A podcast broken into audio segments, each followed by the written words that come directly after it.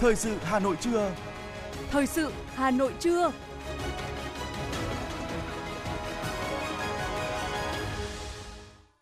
Võ Nam và Thu Thảo xin kính chào quý vị và các bạn. Bây giờ là chương trình thời sự của Đài Phát thanh Truyền hình Hà Nội. Chương trình trưa nay, thứ tư ngày 9 tháng 11 có những nội dung chính sau đây.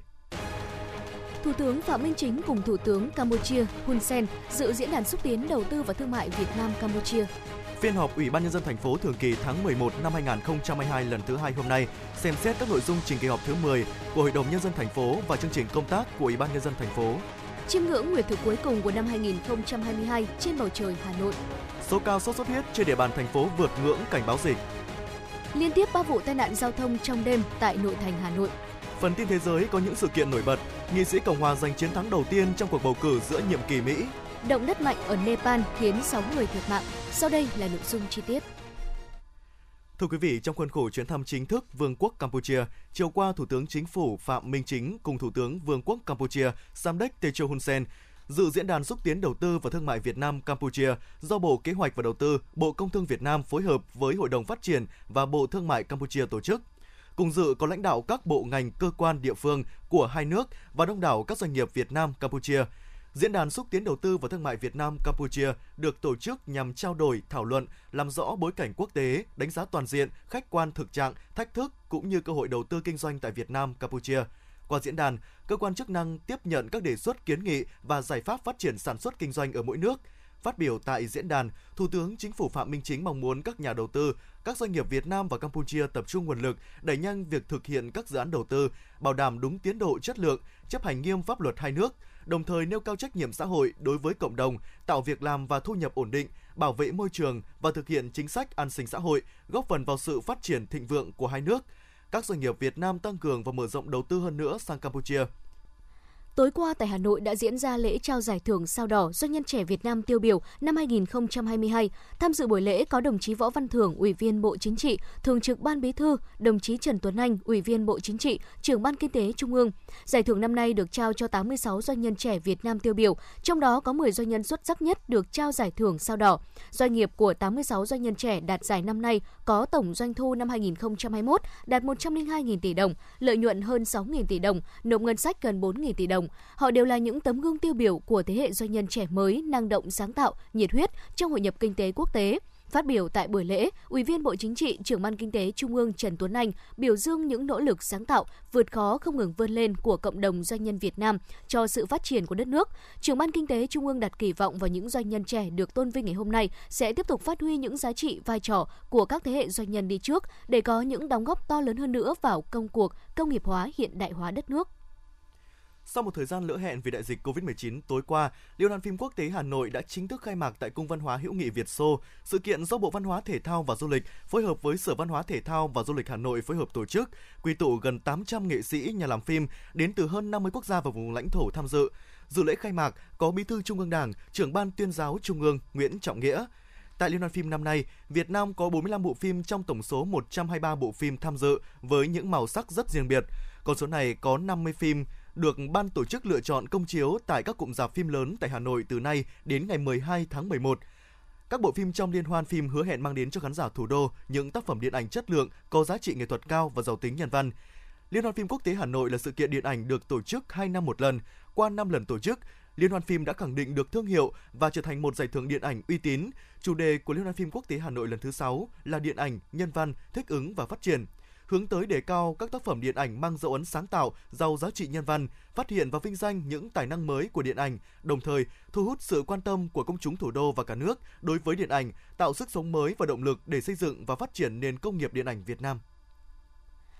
Thưa quý vị, Liên đoàn Lao động thành phố Hà Nội vừa tổ chức hội nghị công bố quyết định Chủ tịch Liên đoàn Lao động thành phố Hà Nội khóa 16, nhiệm kỳ 2018-2023. Tới dự có các đồng chí Nguyễn Đình Khang, Ủy viên Trung ương Đảng, Chủ tịch Tổng Liên đoàn Lao động Việt Nam, Nguyễn Thị Tuyến, Ủy viên Trung ương Đảng, Phó Bí thư Thường trực Thành ủy Hà Nội. Tại hội nghị, trưởng ban tổ chức Tổng Liên đoàn Việt Nam đã công bố quyết định số 5556 của Đoàn Chủ tịch Tổng Liên đoàn Lao động Việt Nam công nhận kết quả bầu bổ sung Ủy viên Ban chấp hành, Ủy viên Ban thường vụ và chức danh Chủ tịch Liên đoàn Lao động thành phố Hà Nội khóa 16 nhiệm kỳ 2018-2023 đối với đồng chí Phạm Quang Thanh, thành ủy viên, bí thư Đảng đoàn Liên đoàn Lao động thành phố Hà Nội kể từ ngày 4 tháng 1 năm 2022. Trao quyết định cho đồng chí Phạm Quang Thành, đồng chí Nguyễn Đình Khang, Chủ tịch Tổng Liên đoàn Lao động Việt Nam mong muốn trên cương vị mới, đồng chí Phạm Quang Thanh sẽ tiếp tục phát huy năng lực, kinh nghiệm công tác, không ngừng phấn đấu rèn luyện, đoàn kết cùng tập thể thường trực, Ban Thường vụ, Ban chấp hành Liên đoàn Lao động thành phố Hà Nội lãnh đạo, chỉ đạo đưa phong trào công nhân viên chức lao động, hoạt động công đoàn thủ đô tiếp tục phát triển, xứng đáng là lá cờ đầu trong phong trào công nhân viên chức lao động và hoạt động công đoàn của cả nước. Sáng nay, Ủy viên Trung ương Đảng, Phó Bí thư Thành ủy, Chủ tịch Ủy ban nhân dân thành phố Hà Nội Trần Sĩ Thanh chủ trì phiên họp Ủy ban nhân dân thành phố thường kỳ tháng 11 năm 2022 lần thứ hai để xem xét các nội dung trình kỳ họp thứ 10 của Hội đồng nhân dân thành phố và chương trình công tác của Ủy ban nhân dân thành phố. Cùng dự có Phó Chủ tịch thường trực Hội đồng nhân dân thành phố Phùng Thị Hồng Hà. Tại phiên họp, tập thể Ủy ban nhân dân thành phố và các đại biểu đã xem xét thảo luận cho ý kiến về 11 nội dung bao gồm báo cáo tình hình phát triển kinh tế xã hội năm 2022 và nhiệm vụ trọng tâm năm 2023, nghị quyết về kế hoạch phát triển kinh tế xã hội năm 2023 của thành phố, báo cáo thực hiện ngân sách năm 2022, dự toán ngân sách địa phương và phân bổ ngân sách thành phố năm 2023, tờ trình và dự thảo nghị quyết về dự toán ngân sách địa phương, phân bổ ngân sách cấp thành phố năm 2023,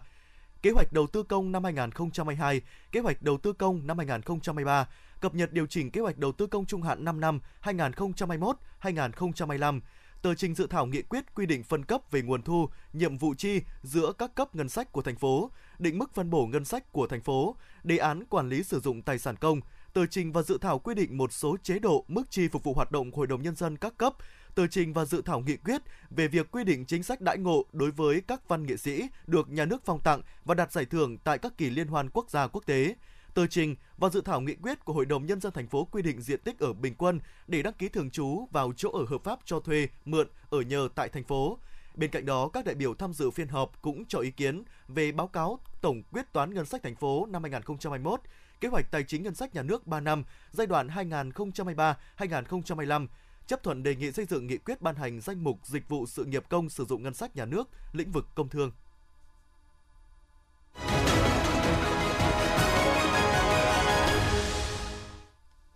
Những hoạt động hưởng ứng 10 năm thực hiện Ngày Pháp luật Việt Nam trên địa bàn thành phố sẽ tiếp nối chương trình.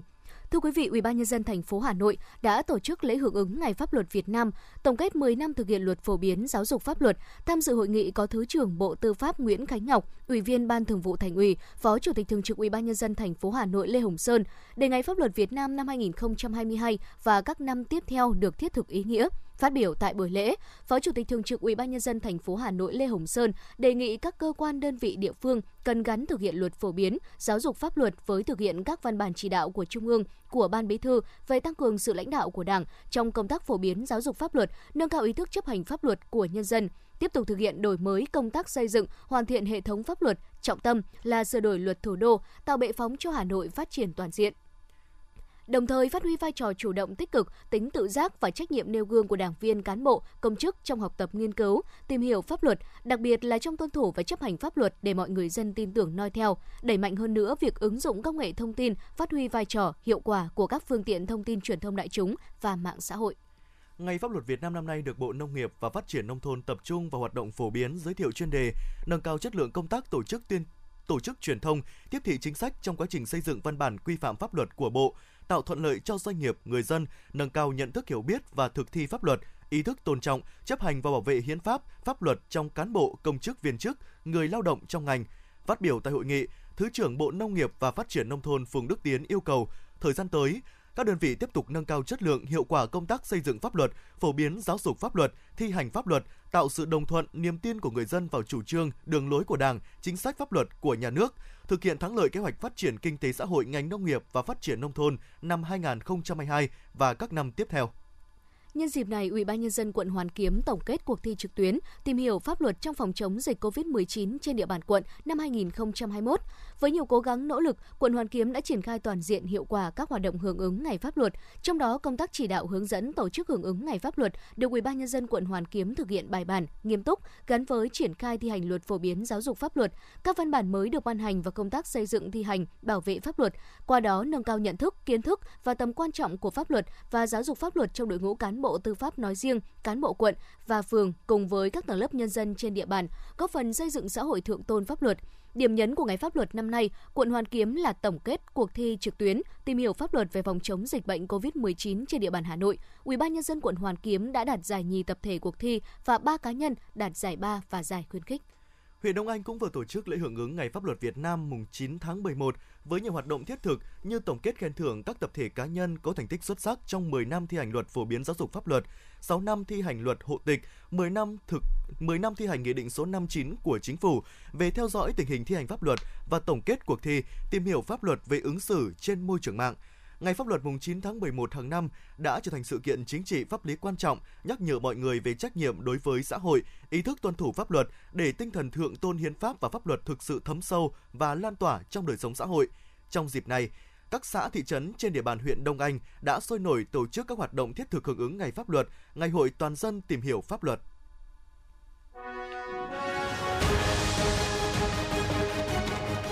Thời sự Hà Nội, nhanh, chính xác, tương tác cao. Thời sự Hà Nội, nhanh, chính xác, tương tác cao.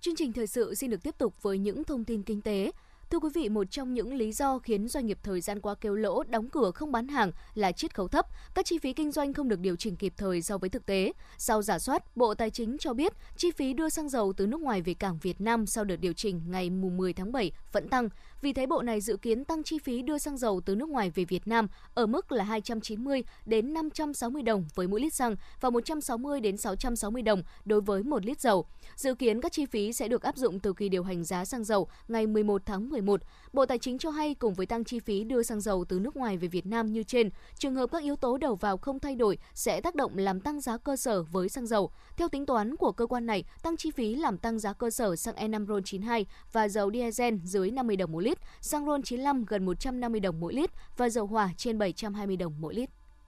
Thưa quý vị và các bạn, những ngày qua, lợi dụng tình trạng khan hiếm xăng dầu tại một số tuyến đường ở Hà Nội, xuất hiện tình trạng có bán xăng dầu qua can, chai, lọ tại nhiều địa điểm. Không những giá bán xăng lẻ đựng trong chai lọ trên cao, mà những điểm bán xăng này còn tiềm ẩn nguy cơ cháy nổ. Ghi nhận của phóng viên thời sự trong ngày hôm qua, mùng 8 tháng 11. Không khó bắt gặp hình ảnh dọc tuyến đường Tôn Đức Thắng là những chiếc ghế ngồi tự phát và bên cạnh là một can chất lỏng màu hồng và người bán đồng ý bán số lượng bao nhiêu cũng có, với giá họ đặt ra hiện cao hơn gần 9.000 đồng một lít so với giá xăng hôm nay tại các cây xăng được cấp phép. Những trụ cơm những trụ cột bơm xăng mini, những địa điểm kinh doanh như vậy đều không được cấp phép. Khi thấy đoàn kiểm tra, người bán vội vàng cất những trụ bơm xăng và chống chế đối phó. Giờ thì cũng chưa được biết, bây giờ là có các anh đến tuyên truyền à, cho ờ, chúng tôi biết rồi thì thôi thôi, thôi không không kinh doanh nữa. Mà kể cả với đến bây giờ cho ờ, thu thu đi đúng rồi cũng nhất trí thôi. Bán bán cho bán đi thôi chứ đấy đây này. Chị cất đi luôn mà đây. Bảo một cái chị cất đi luôn chứ không ờ, ấy đâu. Với đặc điểm cơ động dễ dàng di chuyển của những cột bơm xăng tự chế này thì việc người bán có tiếp tục đem ra kinh doanh bên lề đường hay không lại phải cần đến sự kiểm tra giám sát thường xuyên của cơ quan chức năng. Đây cũng chính là lý do lực lượng chức năng không thể kiểm soát hết. Ông Nguyễn Anh Nguyên, Phó đội trưởng đội quản lý thị trường số 6 của Quản lý thị trường Hà Nội và ông Trần Việt Hùng, Phó cục trưởng của Quản lý thị trường Hà Nội xác nhận. Lực lượng uh, đi khỏi thì uh, địa bàn thì cũng có một số những người vẫn cố tình vì cái lợi nhuận Ờ, người ta cũng ờ, sẽ bán trở lại. Thì cục quản lý thị trường đã yêu cầu các cái đội quản lý thị trường à, tập trung kiểm tra vào cái trọng tâm trọng điểm, không trùng lập, trồng chéo, tuân thủ đúng quy định quy trình nghiệp vụ kiểm tra kiểm soát thị trường. Trong quá trình kiểm tra nếu phát hiện mà có cái dấu hiệu vi phạm sẽ xử lý nghiêm nhằm răn đe các cái đối tượng vi phạm à, kết hợp với các hoạt động kiểm tra xử lý vi phạm với công tác tuyên truyền à, phổ biến pháp luật và không gây phiền hà, đặc biệt là không gây phiền hà, trở ngại đối với cả hoạt động kinh doanh hợp pháp của các tổ chức cá nhân. Vừa qua, Bộ Công Thương cũng đã ra chỉ thị số 99 yêu cầu Tổng cục Quản lý thị trường phối hợp với các bộ ngành kiểm soát nghiêm việc kinh doanh xăng dầu tự phát. Tuy nhiên, trong chỉ thị nêu rõ chỉ xử phạt những trường hợp kinh doanh bằng trụ cột bơm, còn việc người dân đi mua xăng bằng chai lọ khó xử phạt vì ngoài hoạt động di chuyển phương tiện, người dân còn dùng xăng cho các động cơ máy móc. Theo báo cáo nhanh của Cục Quản lý Thị trường Hà Nội, tính đến 17 giờ chiều ngày hôm qua, có 67 cây xăng trên địa bàn dừng hoạt động. So với trước đó một ngày có thêm 39 cây xăng đóng cửa, hiện trên địa bàn thành phố có 493 cây xăng, nhiều cây xăng kinh doanh trong tình trạng cầm chừng. Các cây xăng đóng cửa tiêu biểu có trạm xăng dầu số 31 tại 493 đội cấn, cửa hàng xăng dầu số 117 Trần Cung, cửa hàng xăng dầu Nam Trung Yên, cửa hàng xăng dầu Định Công, cửa hàng bán lẻ xăng dầu quân đội thôn Nhân Mỹ, phường Mỹ Đình 1. Theo số liệu từ Trung tâm Lưu ký Chứng khoán Việt Nam, tổng số tài khoản trên thị trường hiện tại lên 6 triệu 709.181 tài khoản, tương đương khoảng 6,8% dân số. Tính từ đầu năm 2022, thị trường có thêm gần 2,4 triệu tài khoản giao dịch chứng khoán mới. Trong tháng 10, lượng tài khoản mở mới của nhà đầu tư nội thấp thấp nhất kể từ tháng 2 năm 2021 và là tháng thứ 5 liên tiếp sụt giảm. Số lượng tài khoản mở mới của nhà đầu tư trong nước liên tục giảm mạnh cũng phần nào ảnh hưởng đến thanh khoản của thị trường thời gian gần đây. Theo thống kê, giá trị khớp lệnh bình quân trên host trong tháng 10 chỉ đạt 9.300 tỷ đồng, giảm 21% so với tháng trước và là mức thấp nhất kể từ đầu năm 2021. Theo thông tin từ Hội đồng vàng Thế giới, nhu cầu tiêu thụ vàng toàn cầu trong quý 3 năm 2022 đạt 1.181 tấn, tăng 28% so với cùng kỳ năm ngoái. Riêng tại Việt Nam, nhu cầu tiêu thụ vàng đạt 12 tấn trong quý 3, tăng gần gấp 3 lần so với mức 3,3 tấn ghi nhận trong quý 3 năm ngoái. Các chuyên gia đánh giá với việc dỡ bỏ các lệnh phong tỏa và hạn chế trong việc phòng chống dịch COVID-19, các hoạt động kinh tế đang trở lại trạng thái bình thường. Đáng lưu ý là sự phục hồi mạnh mẽ của nền kinh tế Việt Nam đã góp phần thúc đẩy nhu cầu tiêu thụ vàng tăng vọt.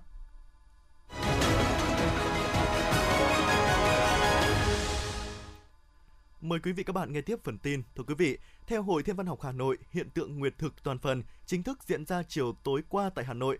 Đây là lần nguyệt thực lần thứ hai và cũng là lần cuối cùng trong năm 2022. Tuy nhiên, do thời tiết không thuận lợi, bầu trời Hà Nội sương mù dày đặc nên phải đến 19 giờ, nguyệt thực toàn phần và trăng máu mới xuất hiện. Chỉ trong nửa tiếng, trái đất không còn che kín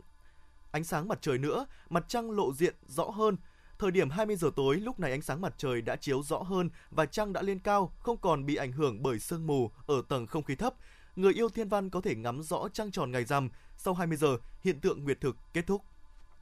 Theo thông tin từ Sở Y tế Hà Nội, trong những tuần gần đây, số ca mắc sốt xuất huyết tăng mạnh. Nếu như vào đầu tháng 9, số ca mắc trong khoảng từ 500 đến 700 ca một tuần, thì đến cuối tháng 10 đã ghi nhận 1.200 cho tới 1.400 ca một tuần. Cộng dồn từ đầu năm đến nay, toàn thành phố Hà Nội ghi nhận gần 11.000 ca mắc, 12 ca tử vong. Số ca mắc tăng gấp 3,5 lần so với cùng kỳ năm trước. Theo thống kê của Trung tâm Kiểm soát Bệnh tật CDC Hà Nội, số mắc sốt xuất huyết năm 2022 đã vượt qua ngưỡng cảnh báo dịch. Tình hình dịch bệnh đang diễn biến phức tạp và đặc biệt, chu kỳ của dịch sốt xuất huyết sẽ bùng phát thành dịch sau 5 năm một lần và theo chu kỳ năm 2022, sốt xuất huyết có thể lại bùng phát thành dịch. Hiện nay, tình trạng học sinh điều khiển xe máy khi đến trường đang diễn ra rất phổ biến, tiềm ẩn nhiều nguy cơ xảy ra tai nạn giao thông. Tình trạng học sinh đi xe máy khi chưa đủ tuổi xuất phát từ nhiều nguyên nhân, nhưng trên hết vẫn là sự buông lỏng quản lý từ phía gia đình và nhận thức chưa cao của các em học sinh. Do vậy, để chấm dứt tình trạng này, Công an thành phố Hà Nội khuyến cáo mỗi phụ huynh cần nghiêm khắc hơn nữa trong việc giáo dục con trẻ. Bên cạnh công tác phối hợp với nhà trường tuyên truyền, nâng cao nhận thức cho học sinh, lực lượng chức năng cũng sẽ tăng cường các biện pháp xử lý nghiêm học sinh đi mô tô xe máy đến trường. Trong đêm qua và dạng sáng nay, Phòng Cảnh sát Giao thông Công an thành phố Hà Nội cho biết, trong khu vực nội thành Hà Nội xảy ra 3 vụ tai nạn giao thông. Cụ thể, khoảng 22 giờ 50 phút đêm ngày hôm qua, tại ngã tư Chùa Bộc Tây Sơn, phường Quang Trung, quận Đống Đa, xảy ra va chạm giao thông giữa nhiều xe máy đi theo hướng từ Chùa Bộc rẽ về phố Tây Sơn. Tại hiện trường, hai nạn nhân nữ nằm sấp trên đường bị thương. Tiếp theo vào khoảng 0 giờ 20 phút sáng nay, một ô tô Toyota Alpha biển kiểm soát 30G 889XX chạy theo hướng từ đường Trần Quang Khải lên cầu Trương Dương, phường Phúc Tân, quận Hoàn Kiếm đã lao thẳng vào giải phân cách cứng dưới chân cầu. Hậu quả là chiếc xe bị nát phần đầu, dính chặt vào giải phân cách. Trong xe các túi khí bị bung ra, những người đi trên xe may mắn không ai bị thương. Cùng thời điểm và tại khu vực trên, theo hướng đi ngược lại từ đường Trần Nhật Duật về nhà hát lớn, hai vợ chồng chở theo con nhỏ đi xe máy đã tự ngã ra đường. Tại hiện trường, người đàn ông nằm bất tỉnh bên xe máy bị đổ, còn người phụ nữ bế theo cháu nhỏ may mắn là không bị thương. Ngay trong đêm, phòng cảnh sát giao thông cùng với các đơn vị phụ trách địa bàn đã tiến hành điều tra, giải phóng hiện trường các vụ tai nạn. Thưa quý vị và các bạn, qua hơn 2 tuần gia quân xử lý vi phạm về an toàn giao thông tại các cổng trường, Phòng Cảnh sát Giao thông nhận định vẫn còn tình trạng vi phạm vì thiếu sự phối hợp của nhà trường, các cơ sở giáo dục. Theo Phòng Cảnh sát Giao thông, vào khung giờ đưa đón học sinh buổi sáng hoặc buổi chiều, còn có nhiều phụ huynh đi xe máy không đội mũ bảo hiểm, đi ngược chiều, thậm chí vượt đèn đỏ, tiềm ẩn nguy cơ tai nạn giao thông. Theo quy định của pháp luật, trẻ em từ 6 tuổi phải đội mũ bảo hiểm khi tham gia giao thông, thế nhưng rất ít phụ huynh thực hiện điều này. Đại tá Trần Đình Nghĩa, trưởng phòng cảnh sát giao thông, công an thành phố Hà Nội lưu ý, việc xử lý vào khung giờ sáng cần linh hoạt, lấy tuyên truyền nhắc nhở là chính, không tạo tâm lý hoang mang cho học sinh và không ảnh hưởng đến quá trình điều tiết giao thông giờ cao điểm. Ghi nhận tại cổng trường tiểu học Phương Liên và ngã ba Phạm Ngọc Thạch xã Đàn, đầu giờ sáng, ngoài lực lượng cảnh sát giao thông cắm chốt, còn tăng cường thêm một tổ tuần tra của đội cảnh sát giao thông số 3, phòng cảnh sát giao thông làm nhiệm vụ. Trong khoảng thời gian từ 6 giờ đến 7 giờ 15, tổ công tác đã nhắc nhở hàng chục trường hợp vi phạm. Nhiều trường hợp đã được ghi lại tên tuổi để phối hợp cùng nhà trường xử lý về sau này. Anh Nguyễn Ngọc Anh, Hoàng Vĩnh Thịnh, quận Đống Đa chia sẻ. Các cháu đi là các cháu đi hàng ba hàng tư, xong rồi các cháu lô đùa rồi đánh võng xe rồi lượn là rất là rất là nguy hiểm. Nhiều lúc chúng tôi tham gia giao thông chúng tôi cứ phải đỗ lại để cho các cháu đi. Các cháu học sinh thì chưa nắm rõ được các uh, ờ, cái, cái, cái, cái luật lệ an toàn giao thông khi tham gia giao thông ra là các cháu uh, đi là thường xuyên là thiếu quan sát và xe máy xe đạp điện của các cháu đi là mình thấy là rất là nguy hiểm. Tuy lực lượng cảnh sát giao thông vất vả làm nhiệm vụ nhưng trên thực tế chưa thấy sự tham gia phối hợp của đại diện nhà trường. Mặc dù trước đó, Bộ Công an và Bộ Giáo dục và Đào tạo đã cùng ký kết chương trình phối hợp tăng cường công tác tuyên truyền, phổ biến giáo dục pháp luật về trật tự an toàn giao thông trong các cơ sở giáo dục giai đoạn 2022-2025. Theo chương trình phối hợp sẽ có 4 nội dung trọng tâm được thực hiện, trong đó có tuyên truyền, phổ biến, giáo dục kiến thức pháp luật về trật tự an toàn giao thông cho học sinh, sinh viên, xây dựng hình thành thói quen tham gia giao thông an toàn và văn hóa giao thông cho các học sinh các cấp, trong đó có việc đội mũ bảo hiểm cho trẻ em. Thực hiện quy chế phối hợp trên, Phòng Cảnh sát giao thông Công an thành phố Hà Nội ra quân xử lý nghiêm các hành vi vi phạm giao thông, tập trung vào phụ huynh và cả học sinh vi phạm. Đại úy Ngô Xuân Giang, Phòng Cảnh sát giao thông Công an thành phố Hà Nội cho biết. Muốn uh, giảm được cái tình trạng này ấy, thì uh, điều đầu tiên phải là về vấn đề phụ huynh. Phụ huynh uh, sẽ không cho con uh, tham gia giao thông bằng mọi hình thức khi mà con chưa đủ tuổi tham gia giao thông và sử dụng phương tiện tham gia giao thông. Chính các bậc phụ huynh ấy cũng phải nên uh, làm gương cho các uh, con sau này bởi vì nhiều có những nhiều những phụ huynh cũng uh, đi chở con đi học cũng không tham gia giao thông cũng không đội mũ bảo hiểm hoặc là ờ, vượt đèn đỏ. Các cán bộ chiến sĩ của đội cảnh sát một thì vẫn cứ tiến hành nếu mà phát hiện vi phạm thì vẫn ờ, tiến hành xử lý vi phạm bình thường. Không ái ngại gì vấn đề uh, gửi về trường cả. Qua hơn 2 tuần gia quân, Phòng Cảnh sát Giao thông nhận định vẫn còn tình trạng vi phạm vì thiếu sự phối hợp của nhà trường, các cơ sở giáo dục. Ngoài việc xử lý nghiêm các trường hợp vi phạm, Phòng Cảnh sát Giao thông khuyến cáo cha mẹ học sinh cần làm gương, thường xuyên nhắc nhở con em mình nghiêm chỉnh chấp hành các quy định của luật giao thông đường bộ để bảo vệ mình và người thân. Để tăng cường hơn nữa hiệu quả của việc ký kết giữa ngành giáo dục và công an, Phòng Cảnh sát Giao thông kiến nghị khi xử lý ở khu vực trường học nào, yêu cầu ban giám hiệu nhà trường ra phối hợp, ghi nhận tình hình. Việc nhà trường tham gia cùng cảnh sát giao thông sẽ tạo tính tự giác cho cả phụ huynh và học sinh. Trung tá Nguyễn Trọng Quang, Phó đội trưởng đội cảnh sát giao thông trật tự huyện Hoài Đức cho biết. Sau khi bị xử lý, có trường hợp xử lý rồi, nhưng mà gia đình cũng như là các học sinh đấy vẫn tái phạm. Thứ hai nữa là cách phối hợp trong cái giao ước giữa nhà trường và công an thì cũng có những cái không triệt để bởi vì trong cái thực hiện cái cái quy chế phối hợp để xử lý, về mặt hành chính chúng tôi đã xử lý hành chính và gửi thông báo nhưng mà để xử lý về cái bền vững mang chất bền vững thì là vẫn phải cái biện pháp của nhà trường và gia đình. Còn đối với lực lượng công an, việc xử lý vi phạm sẽ linh hoạt, không thông báo trước để tạo yếu tố bất ngờ. Để giảm sự bất tiện cho phụ huynh học sinh phải mang nhiều mũ bảo hiểm công kềnh, Phòng Cảnh sát Giao thông cũng kiến nghị các nhà trường xem xét có nơi để mũ bảo hiểm cho học sinh tại sân trường, trong lớp học.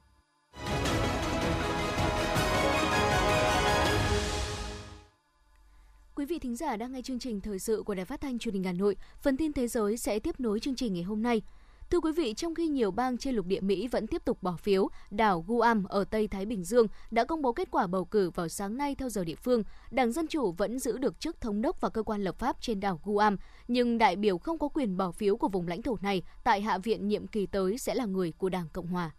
Mỹ và Nga dự kiến sẽ sớm nhóm họp để thảo luận về khả năng nối lại hoạt động thanh sát trong khuôn khổ New START, hiệp ước giải trừ vũ khí hạt nhân quan trọng giữa hai nước. Người phát ngôn Bộ Ngoại giao Mỹ cho biết hai bên đã nhất trí rằng Ủy ban điều phối song phương sẽ nhóm họp trong tương lai gần theo các điều khoản của hiệp ước New START. Ông cũng bày tỏ hy vọng cuộc họp sẽ diễn ra mang tính xây dựng, đồng thời cho biết thêm Mỹ sẽ tập trung vào việc giảm thiểu nguy cơ bất chấp tình hình xung đột ở Ukraine. Bộ trưởng Năng lượng Thổ Nhĩ Kỳ Donme cho biết nước này bắt đầu thanh toán khí đốt tự nhiên nhập khẩu từ Nga bằng đồng rúp. Trong vài tháng tới, khoản thanh toán bằng đồng nội tệ của Nga trong các hợp đồng mua bán năng lượng giữa hai nước cũng sẽ tăng lên. Đề cập đến đề xuất của Tổng thống Nga Putin về thiết lập một trung tâm khí đốt tự nhiên ở Thổ Nhĩ Kỳ, ông Dome cho biết Ankara sẽ bố trí một lộ trình vào cuối năm nay và có thể tổ chức một hội nghị cho các bên liên quan là người mua và nhà cung cấp.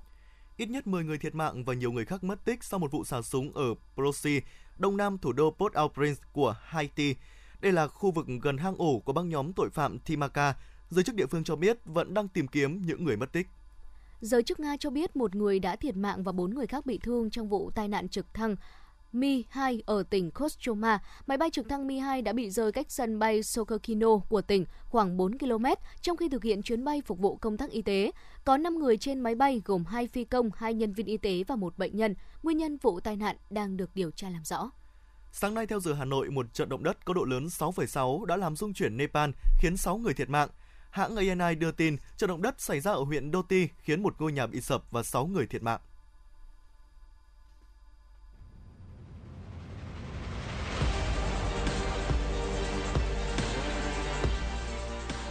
Bản tin thể thao. Bản tin thể thao.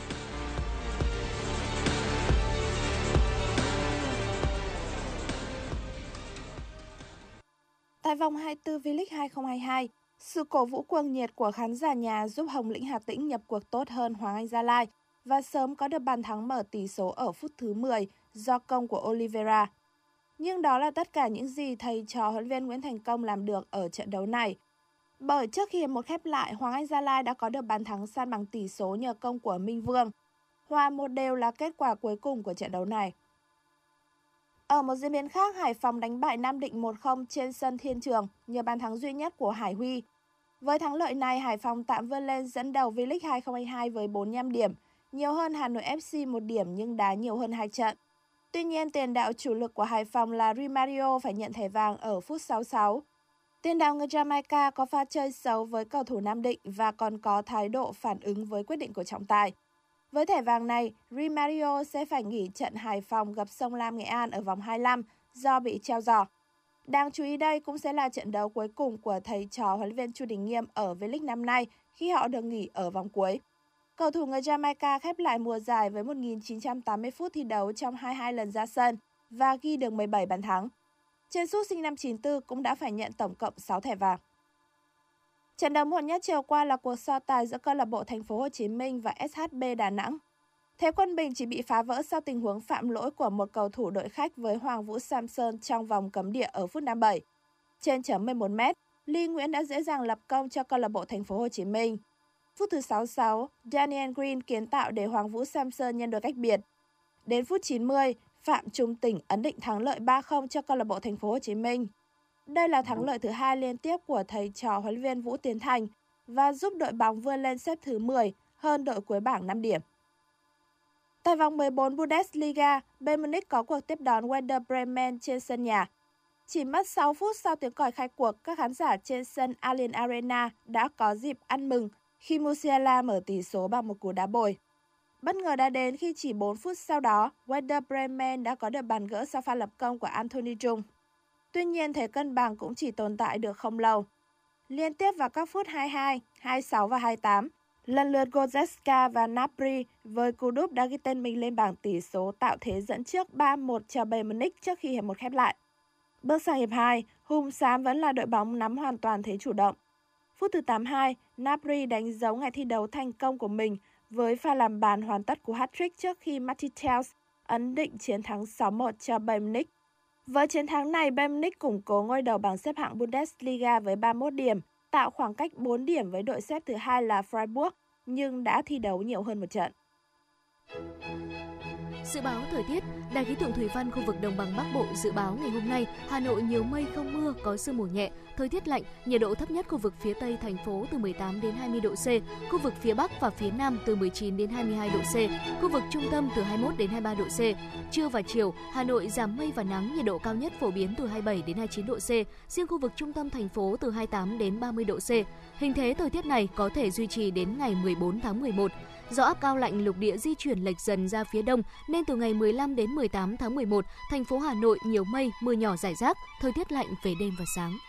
Quý vị và các bạn vừa nghe chương trình thời sự của Đài Phát thanh Truyền hình Hà Nội, chỉ đạo nội dung Nguyễn Kim Khiêm, chỉ đạo sản xuất Nguyễn Tiến Dũng, tổ chức sản xuất Vương Truyền. Chương trình do biên tập viên Thủy Chi, phát thanh viên Võ Nam Thu Thảo cùng kỹ thuật viên Quang Ngọc phối hợp thực hiện. Xin chào và hẹn gặp lại.